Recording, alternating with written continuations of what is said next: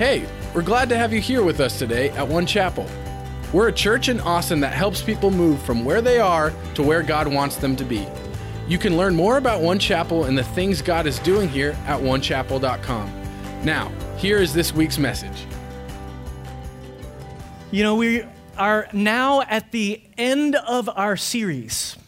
We're in the final installment of the study we've been doing in the book of James, and we've seen over and over again throughout the last few weeks as we've gone through this letter to Jewish Christians scattered throughout the known world at that time, that this book is one of the most practical books in the New Testament. It's dealing with such pragmatic topics, and it is something that has real-life application, and it has a very kind of plain-spoken, if not blunt, sort of way that James talks about these things. It really is a how-to manual for the Christian life. If you missed any of those, you can go back to onechapel.com and catch the podcasts of the last several weeks. And so today we're going to get down to one of the most challenging subjects that there is: our money. And it's an incredibly personal subject, right? And requires a respectful tone and just the right balance of sensitivity and severity. And so it reminds me of the one pastor who stood before his congregation and he said, "I have bad news, and then I have good news, and then I have some more bad news." And the congregation got really quiet, kind of like you're doing right now. "The bad news is the church needs a new roof," the pastor said. The congregation groaned, but then he said, "The good news is we have enough money for the new roof." A sigh of relief was heard rippling through the gathered group, and finally he blurted out, "The bad news is it's still in your pockets."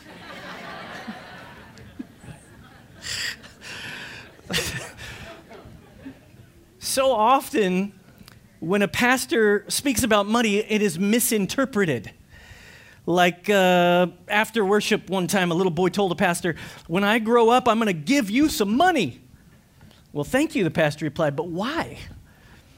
"Because my daddy says you're one of the poorest preachers we've ever had."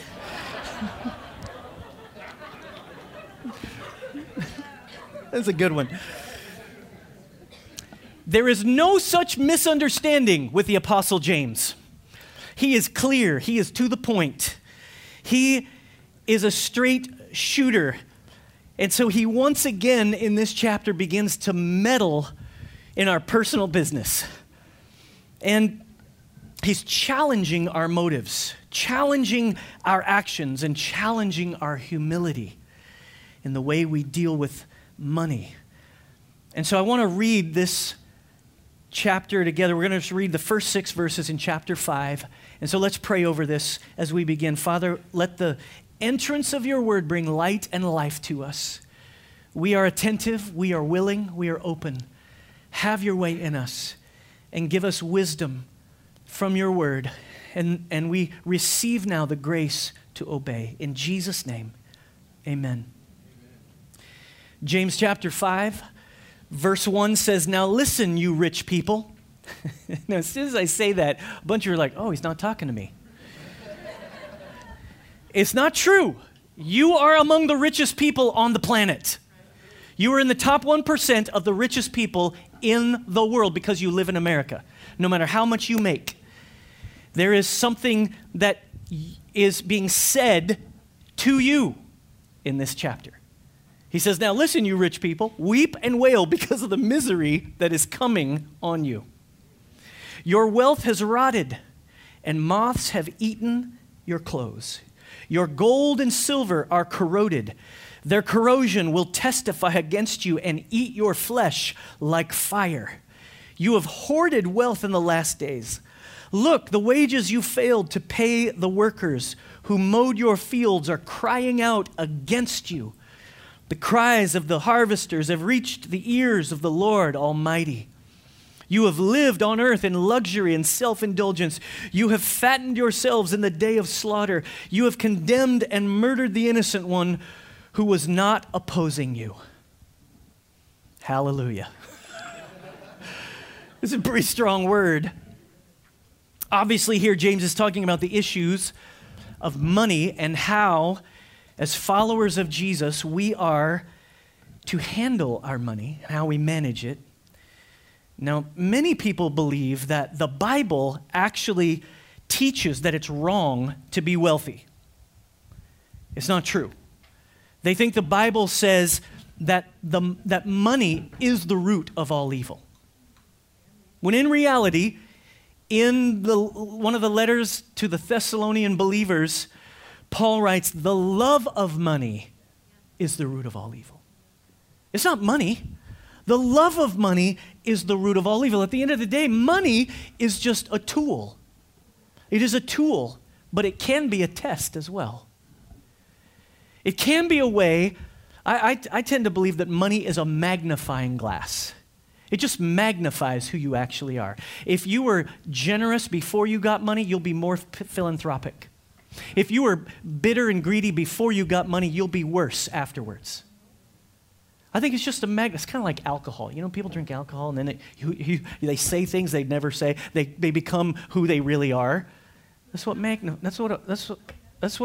money is. It magnifies this. And so here's what I want you to get, though. The point is, God is not opposed to wealth. In fact, many of the people in the Bible were extremely wealthy. Think about this. Abraham was probably a multimillionaire in our terms. Job was the wealthiest man of his time. You think about King David and Solomon were both the wealthiest men of their time. Joseph of Arimathea, the man who gave Jesus his new tomb, was extremely wealthy. He was also a good investor. He knew he'd get to use it again.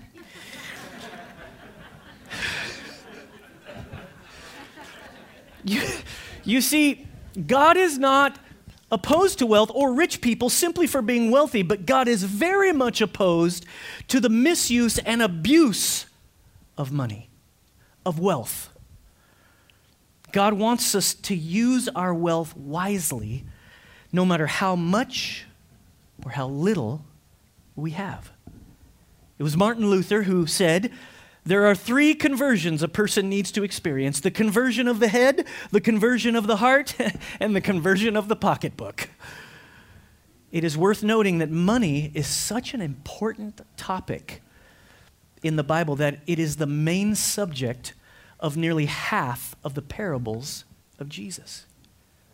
In addition, think about this: 1 in every 7 verses in the New Testament deals with this topic. The Bible offers 500 verses on prayer, fewer than 500 verses on faith, and more than 2,000 verses on the subject of money and possessions. In fact, 15% of everything Jesus ever taught was on the topic of money and possessions, more than his teachings on heaven and hell combined. Why such an emphasis on money and possession? There's a fundamental reason. It is the fundamental connection between our spiritual lives and how we think about and how we spend and handle and manage our money. There's a connection between our spiritual lives and money. It is one of the major things that grip our hearts and cause us to become idol worshipers. It creates idolatry in our hearts. And so here in these verses, James is hitting this area of wealth pretty hard. And he mentions 4 considerations for becoming wise with your wealth. And I want to cover each of them. The first key issue that James talks about is, number one, the accumulation of wealth. Everybody say accumulation. The accumulation of wealth, or how I save it. Verse 3 says, you have hoarded wealth in the last days. Have you ever witnessed a hoarder? I mean, have you ever watched one of those shows on hoarding? Oh my goodness, it is crazy what people are able to do when they get too attached to things. James says, you've hoarded wealth. In other words, he's saying one of the common abuses of wealth is hoarding. Now, James is not simply talking about savings, because savings is actually has a legitimate place in Bible teaching. God encourages us to save money. What James is referring to is the getting of more and more money simply for the sake of getting more and more money, so you can have it, so you can control it. When you get right down to it, what James is talking about here is selfishness. Selfishness. Accumulating money just for the sole purpose of spending it on yourself. Some of you are like, well, I don't spend any money on myself. My family uses it all. Here's the deal. James says, stop it. Stop hoarding. Stop using all the money on yourselves. Stop hoarding your money. That's the wrong way to accumulate wealth. We're going to look at what the Bible describes as the right accumulation and how and what it looks like. And we'll use several passages from the wisdom book of Proverbs. Proverbs 21:20 says, the wise man saves for the future, but the foolish man spends whatever he gets. Proverbs 30:25 says, answer creatures of little strength, yet they store up their food in the summer. Now, what is this principle? It is the principle of saving. Did you know that the average American only saves 4% of their income? The average European saves 16% by contrast. And the average Japanese person saves 25% of their income. That's amazing. Now, why do you think we save so little here in America? I think it is because we live for today. We live for today. We don't think about what's coming in the future. We're the now generation. I want it now, whether I can afford it or not. I use my credit card. I use whatever I need to get what I want now. And so the question really is, why is saving so important? Well, the reason the world saves money, or the reason most people, those who do not follow Jesus, the reason most of those people save money is for security. I want to be secure. However, the reason why you as a Christian need to save money is quite different. Philippians 4:19 says, and my God shall supply all your need according to his riches in glory by Christ Jesus. See, this is security. Security is found in God the provider, not in how much you can accumulate. You don't need to have money in your bank to have security. But the reason why it's so important for you to save is not for security reasons, but for stewardship reasons. Everybody say stewardship. You see, you and I must save money to be a good steward of what God has given. That's what it's about.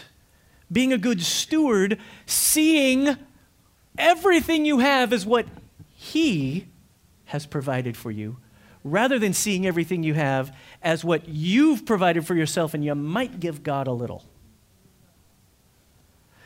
And so I think this is really important. I've tried to teach my 5 kids this principle. Now, in the name of full disclosure, I, as a pastor, as your pastor, I very often have to get up here and speak from the scriptures about things that I personally am not that great at, right? And so I teach my kids these principles because I think they're right. Here's the parsley family idea. Tithe 10%. What's tithing? Tithing is a 10%, that's what the word actually means. Everything that comes into my house, I give the first and the best to God. You know why I do that? Because it is a statement that I trust him. It is a statement that I trust him. Now, I think the second 10% should go to savings. And you should save that way all your life. That's what I tell my kids. I have been awesome at the first rule, not so good at the second rule all the time. And so there's a thing that I believe about this 10% tithing, 10% saving, and I'm not talking about blowing your savings on a couch because you saved up enough for a couch. I'm talking about making it a lifestyle that you're going to live on less. You're going to live within your means. 80% to live on. This is good stewardship. To give your first and best to God, proclaiming your security in Him, then saving 10%, and as you accumulate, something profound happens. You start to have money to do stuff with because you've been a saver. You begin to invest. You begin to do things that you couldn't do if you spent it all. That makes you a good steward of what you've been given by God. And then when I save, I can use my money more wisely. Proverbs 21:20, the wise man saves for the future, but the foolish man spends whatever he gets. We just read that. When I save, not only do my spending habits become less impulsive, right? But I'm also able to help others in need. That's what God's really interested in, is that I'll be about His business, what He's interested in. And when I don't save, I'm less inclined, I'm less capable, I'm less able to help other people when they're in need. When you get right down to it, that's a major principle of the Scripture. God wants to bless you so that you can be a blessing to others. It's found in Genesis 12. It's called the Abrahamic blessing. God chose Abraham and He said, I'm going to bless you in order to bless the nations of the world. That's our calling. Here's the wisdom. Saving money makes me more resourceful so I can be generous to those in need. And understand me, it's not only that you can be generous to those in need. God is interested in that, but you can become more resourceful, more nimble, more adaptable to whatever the conditions are around you because you've saved. You can take advantage of things. You can take advantage of opportunities that you didn't know were coming because you were saving for it. That's what we're trying to do at One Chapel. We don't know when God will give us the opportunity to plant more campuses, but we keep saving. We keep trying to be good stewards of our money. We try to run lean as a church, and we're saving, we're preparing, because you never know when God will give you an opportunity to buy an empty church building, which is what recently happened. Don't get too excited, it's not for you. Sadly. Sadly. But you are going to send some people to make sure that we take care of a church building that was built by people who God was doing something in. And instead of it becoming an Italian restaurant, it's going to continue to provide opportunities for the gospel to be planted in that community. It's pretty cool. I'll tell you more about that next week. There's the second issue, all right? So that's accumulating wealth. The second issue that James talks about is the issue of the appropriation of wealth. Everybody say appropriation. Appropriation. The appropriation of wealth, or how I get it. Verse 4 says, look, the wages you failed to pay the workers who mowed your fields are crying out against you. In other words, what James is talking about here is don't use dishonest means to rip people off. Don't take advantage of people. How do we do that? Well, if I charge you too much for a product that I'm selling, that's a dishonest appropriation of wealth. If I sell a used car to you and don't tell you about the major repairs that are required, that's a dishonest appropriation of wealth. If I cheat on my taxes, then that's a dishonest appropriation of wealth. It's getting quiet in this little Methodist church. If I waste time at my job and I'm being paid for it, right, then that's a dishonest appropriation of wealth. See, God is not only concerned with what we get, but how we got it. How did you get it? Because that has to do with something that happens to others. Look at how the Scripture describes the right appropriation of wealth. Proverbs 13:10 says, dishonest money dwindles away, but whoever gathers money little by little makes it grow. You know, in the book of Proverbs, at least 6 or 7 times Scripture teaches us, don't get involved in get-rich-quick schemes. If it's seems too good to be true, it probably is. In other words, easy come, easy go. You make it quick, you'll lose it quick. Proverbs 14:23 says, all hard work brings a profit, but mere talk leads only to poverty. Proverbs 12:27, the Good News Bible says, if you're lazy, you'll never get what you're after. But if you work hard, you can get a fortune. See, over and over again in the wisdom book of Proverbs, the scriptures teach the value of hard work. Everybody say hard work. Hard work. If all you're doing is talking and dreaming and trying to come up with some sort of get-rich-quick scheme, it will only end in disaster for you. Here's the wisdom. What matters to God is not how much money I make, but how I make it. It's not just about how much money you make. It's how you make it. What happens to others as you're doing it? He's interested in your internal motives about how you make money. And that leads us to the third issue that James talks about, the allocation of wealth. Everybody say allocation. Allocation means how I spend it. Verse 5 in James 5 says, you have lived on earth in luxury and self-indulgence. You have fattened yourselves in the day of slaughter. What does that mean? What James is talking about here is the more money I make, the easier it is to waste it. The easier it is to waste it. The Message Bible says it this way. I love this. It says, you've looted the earth and lived it up, but all you'll have to show for it is a fatter than usual corpse.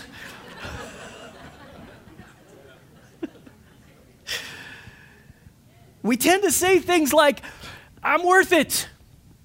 I can afford it, so why not? But listen, One Chapel family, just because you can afford it doesn't mean you ought to buy it. There's more at stake here. That's what James is saying. Don't waste your money. What does the Bible say about the right allocation of money? Proverbs 21:5 says, the plans of the diligent leads to profit, as surely as haste leads to poverty. What's he talking about here? He's talking about planning your investments and planning your spending. Being intentional about it. Trying to make sure that your money and your possessions are going into the areas you want it to go. Did you know that the number one reason for financial pressure is not that we don't make enough money? In fact, every economic level, right, from the richest to the poorest, are convinced all they need is about 10% more. All the statistics say this. The number one cause of financial pressure is spending unwisely. The number one cause of financial pressure is spending unwisely. Proverbs 27:23 says, riches can disappear fast, so watch your business and interest closely. Now, how do you watch your money or keep track of your money? One simple word, it's called a budget. Even as I say the word, some of you are like, you cringe at the word budget. So many people don't want a budget. They don't want to work off of a budget, but it can be so helpful. In fact, I'm convinced it can save a marriage. I'd like to introduce you to someone that has really helped Amy and I in this regard, helped figure this out. His name is Mr. Budget. Mr. Budget. It's so awesome to have Mr. Budget part of our family and part of our marriage. When Amy comes to me and she says, Ross, we need this, or we need that, or we need these things, I, instead of saying no or trying to figure it out myself, I just say, well, let's ask Mr. Budget. And we go ask Mr. Budget, and if she's really mad, she gets mad at Mr. Budget, not me. If Mr. Budget says no, he's the one who suffers, not me. He's a real blessing. And so you ought to start including Mr. Budget in your family plans. You can invite him in, have him work with you. I think it's so powerful to decide that you're going to have a budget, have a plan, have something you're going to try to stick to. Even if you don't stick to it, you see where you fall short, you identify it, Because all a budget is simply planned spending. That's all it is. It's planned spending. Here's the wisdom of it. Budgeting is telling my money where I want it to go rather than wondering where it went. It's telling my money where I want it to go rather than wondering where it went. And that's what God is saying about money. It's so significant when we understand the blessing of handling our money with a respect and reverence for what God is interested in. Because he's interested in something much deeper than you think. He's not really interested in your money because he needs it. The Bible says he owns the cattle on 1,000 hills. He's interested in your money because it represents something so meaningful to you and me. Which leads us to number 4. The fourth key that James deals with in this passage, the application of wealth. Everybody say application. Application means how I use it. Verse 6 says, you have condemned and murdered the innocent one who was not opposing you. Now here James is talking about how we use money's influence. How we use money's influence. Evidently, in James's time, just as in our time, humans have changed little over the centuries. The rich were buying off judges and circumventing justice. If they wanted to take advantage of a guy, then they'd take him to court, talk to the judge, slip him a few bills, and then would get away with their own way. The New Living Translation says it this way, you have condemned and killed good people who had no power to defend themselves against you. See, with money comes influence and power. And even today, a lot of people use money to manipulate others. I've known of families where one person is trying to control the family because they've threatened them with their will, you know, and they won't include them in their will when they die. We sometimes try to keep our kids under control by bribing them with an allowance. I'm not preaching against allowances. I believe in allowances, but allowances are for training, not controlling. If you get used to controlling your kids that way, you will find them being adults and you're still going to be trying to control them because it got in you. Trying to control how they spend, trying to control what they do. We got to train them as parents and trust God to raise them, do things that are intentional, and make sure that we're adhering to scriptural principles and then trust that they'll get it. And when they don't get it, nothing you do will be good enough. You can't control them and expect great results. And so James says this is the wrong application of wealth. Here's what the Bible says is the right application. Proverbs 11:24-25 says, it is possible to give away and become richer. It is also possible to hold on too tightly and lose everything. Yes, the liberal man shall be rich. By watering others, he waters himself. This is a biblical concept. You see it woven throughout the entire scriptures. It is the blessing. It is what Jesus said, it is better to give than to receive. And when you give, something really significant happens to you. Do you know there are more promises in the Bible related to giving than on any other subject? And you know, I think that the vast number of scriptural references about giving and about generosity should give us a clue about what is really significant and important to God. When you look at all these scriptures, the common theme about the right application of money has to do with people and eternity. The right application, what you apply your money to, has to do with people and eternity. And I think this is so important. It's not just, I don't want you just to think in terms of church or some kind of charity. No, I think the reason for the right application of money, for instance, in your family, is to take care of people because God wants you to care for your family.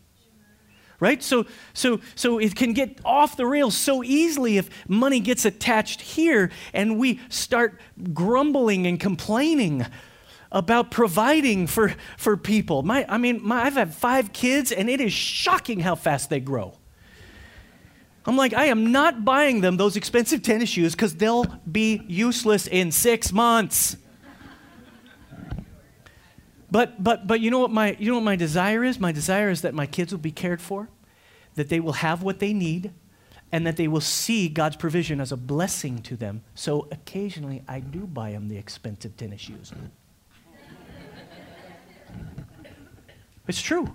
That's kind of how it works. And I think when you get that right motivation, something changes in God's economy. You're motivated by the right things, not the wrong things. In his book, I Talk Back to the Devil by A.W. Tozer, he reminds us with this quote, "Money often comes between men and God." Someone has said that you can take 2 small 10-cent pieces, just 2 little dimes, and shut out the view of a panoramic landscape. Go to the mountains and just hold 2 coins closely in front of your eyes. The mountains are still there, but you cannot see them at all because there's a dime shutting off the vision in each eye. He concludes, it doesn't take large quantities of money to come between us and God. Just a little, placed in the wrong position, will effectively obscure our view. Jesus said in Matthew 16:19-21, "Don't hoard treasures down here where it gets eaten by moths and corroded by rust, or worse, stolen by burglars. Stockpile treasure in heaven where it's safe from moth and rust and burglars." It's obvious, isn't it? The place where your treasure is the place you will most want to be and end up being. Treasure's like a magnet. It's a magnifying glass and a magnet. You're drawn to wherever it leads you. Think about those words, stockpile treasure in heaven. How do we do that? Obviously, I can't take money with me. I can't take things with me. The only way you could store up treasure in heaven is by investing in people who are going there, who you want to go there. And there are only 2 things that the Scripture says. Think about this. 2 things that the Scripture says are going to last forever. You know what they are? The Word of God and people. His Word will last forever, and people will last forever. And that's why we need to realize everything else is going to burn up. Everything else is going to be remade. New heavens, new earth, but his word and people will last forever. And so why is it so important for us to invest time and money in people and in the word of God going forward? Because it's the 2 things that last. Jesus told a parable that illustrates this in Luke 16:1-9. He says, Jesus told his disciples, there was a rich man whose manager was accused of wasting his possessions. So he called him in and asked him, "What is this I hear about you? Give an account of your management, because you cannot be manager any longer." The manager said to himself, "What shall I do now? My master is taking away my job. I'm not strong enough to dig, and I'm ashamed to beg. I know what I'll do, so that when I lose my job here, people will welcome me into their houses." So he called in each one of his master's debtors. He asked the first, "How much do you owe my master?" 900 gallons of olive oil, he replied. The manager told him, "Take your bill, sit down quickly, and make it 450. Then he asked the second, "And how much do you owe?" 1,000 bushels of wheat, he replied. He told him, "Take your bill and make it 800. The master commended the dishonest manager because he had acted shrewdly. For the people of this world are more shrewd in dealing with their own kind than are the people of the light. I tell you," verse 10, Jesus says, "use worldly wealth to gain friends for yourselves, so that when it is gone, you will be welcomed into eternal dwellings. Whoever can be trusted with very little can also be trusted with much, and whoever is dishonest with very little will also be dishonest with much. So if you have not been trustworthy in handling worldly wealth, who will trust you with true riches? And if you have not been trustworthy with someone else's property, who will give you property of your own? No one can serve 2 masters. Either you will hate the one and love the other, or you will be devoted to the one and despise the other. You cannot serve both God and money." Now, this is an obscure parable of Jesus, but let's unpack it just briefly. Jesus is saying that when you use money and invest it in people who come to know Jesus, you're investing in eternity. You're making friends for eternity. That's the point of this parable. And if you kind of peel back the layers, you see that the shrewd manager, right, he took what was available to him and he made friends with it. Because he was in trouble. So he wouldn't be out on the street. He made friends. And Jesus is using this picture so that the parable has a larger meaning about how we should use our money. That is, for the sake of eternity. Don't use everything just on yourself. Actually use what you have at your discretion for eternal dwellings, for people who need Jesus. When you do this, when you get to heaven, there will be people there because of you. Someone will say, I'm here in heaven because you gave to a missionary fund that caused a missionary to come and tell me about the Lord. I'm here because you gave. Listen, did you know that every dollar you give, the first 10% of every dollar you give goes to missionaries to give the word of God in places where it is not heard? This is significant for us because of who we are as God's people, making an investment in the word and people. I'm here in heaven, someone might say, because you gave towards a building fund, and that building was a place that I came to church and came to know the Lord. I'm in heaven because of you.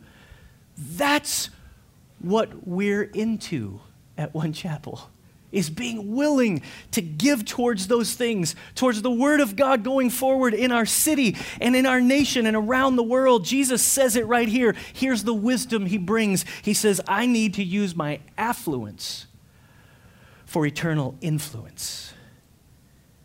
I need to use my affluence for eternal influence. Now, I don't know if you've ever thought about this. Have you ever thought about who is going to be your welcoming committee when you get to heaven? Who's going to be there? Who's going to say, I'm here because of you?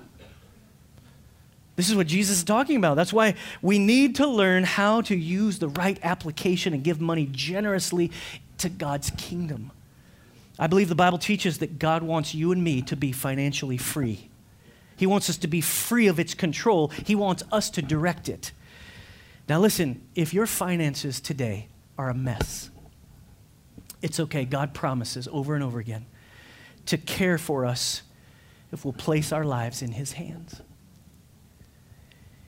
If we will place this financial burden in his care and follow his principles, he says, I'll take care of you.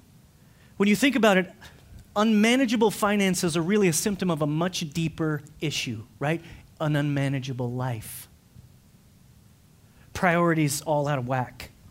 Trying to live without God's guidance.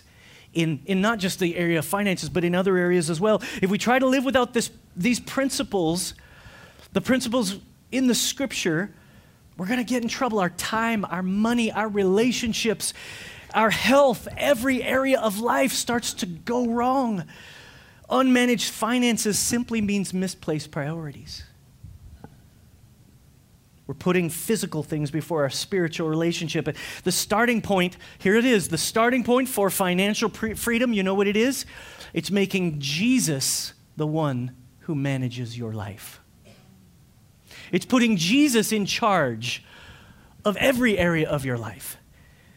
The start to living abundantly by letting him come into your life and making him the manager of not just your money, but your time and your home, the manager of your past, your history, your failures, making him number one in your life. That's what he wants today.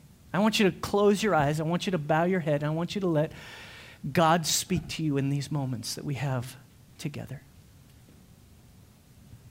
I want you to think about how your own financial situation, and I want you to ask yourself, if you have freedom, God wants you to be financially free. Which of these principles have you been violating or not following clearly? Have you been saving money faithfully? Have you been making money honestly? Have you been spending money wisely? Have you been giving money generously? All these are principles in God's Word. To leave it out, any one of them is going to short-circuit the plan that God wants for you. God wants the best for you. Remember, He's not opposed to wealth. He is not opposed to accumulation of wealth. He's opposed to the wrong use of it. He wants us to put Him in charge of our lives. Not only in the area of money, but in every other area. So I want to lead you in a prayer before we come to the Lord's table. And we're going to come to the Lord's table as a way of bringing Him what we have.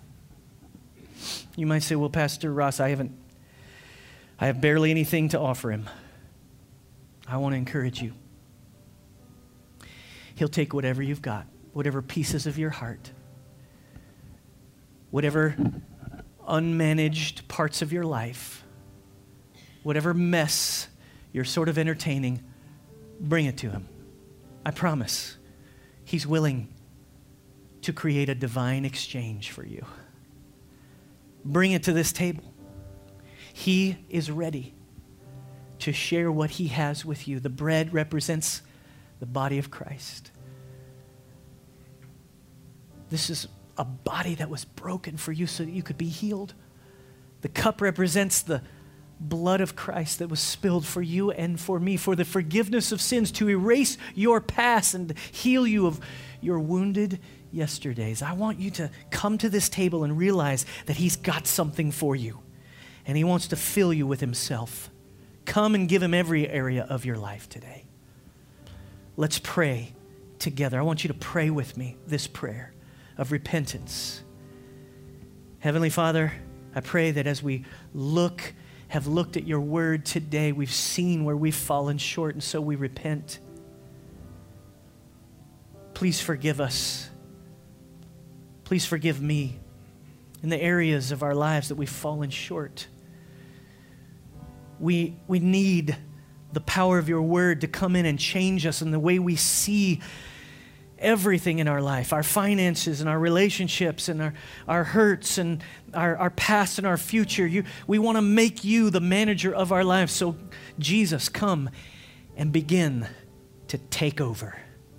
Take over today. We understand there's a verse that says, seek first the kingdom of God and His righteousness, and then everything else will be added. Lord, we want to do that today. We seek You first above everything else. We pray for Your guidance. We pray that You'll become the one who directs our life, who directs our affairs, who directs our relationships, who directs our money, who heals us and restores us. Lord, we receive that. We thank You for forgiving us and giving us a new start today. In Jesus' name, amen. Thanks again for being here with us today. If God is doing something in your life or you're looking for ways to get connected, we want to help. You can find everything you need online at onechapel.com/welcome. You can subscribe to future messages on your favorite podcast player, and you're always invited to services every Sunday morning at 9:30 and 11:30. We'll see you next time.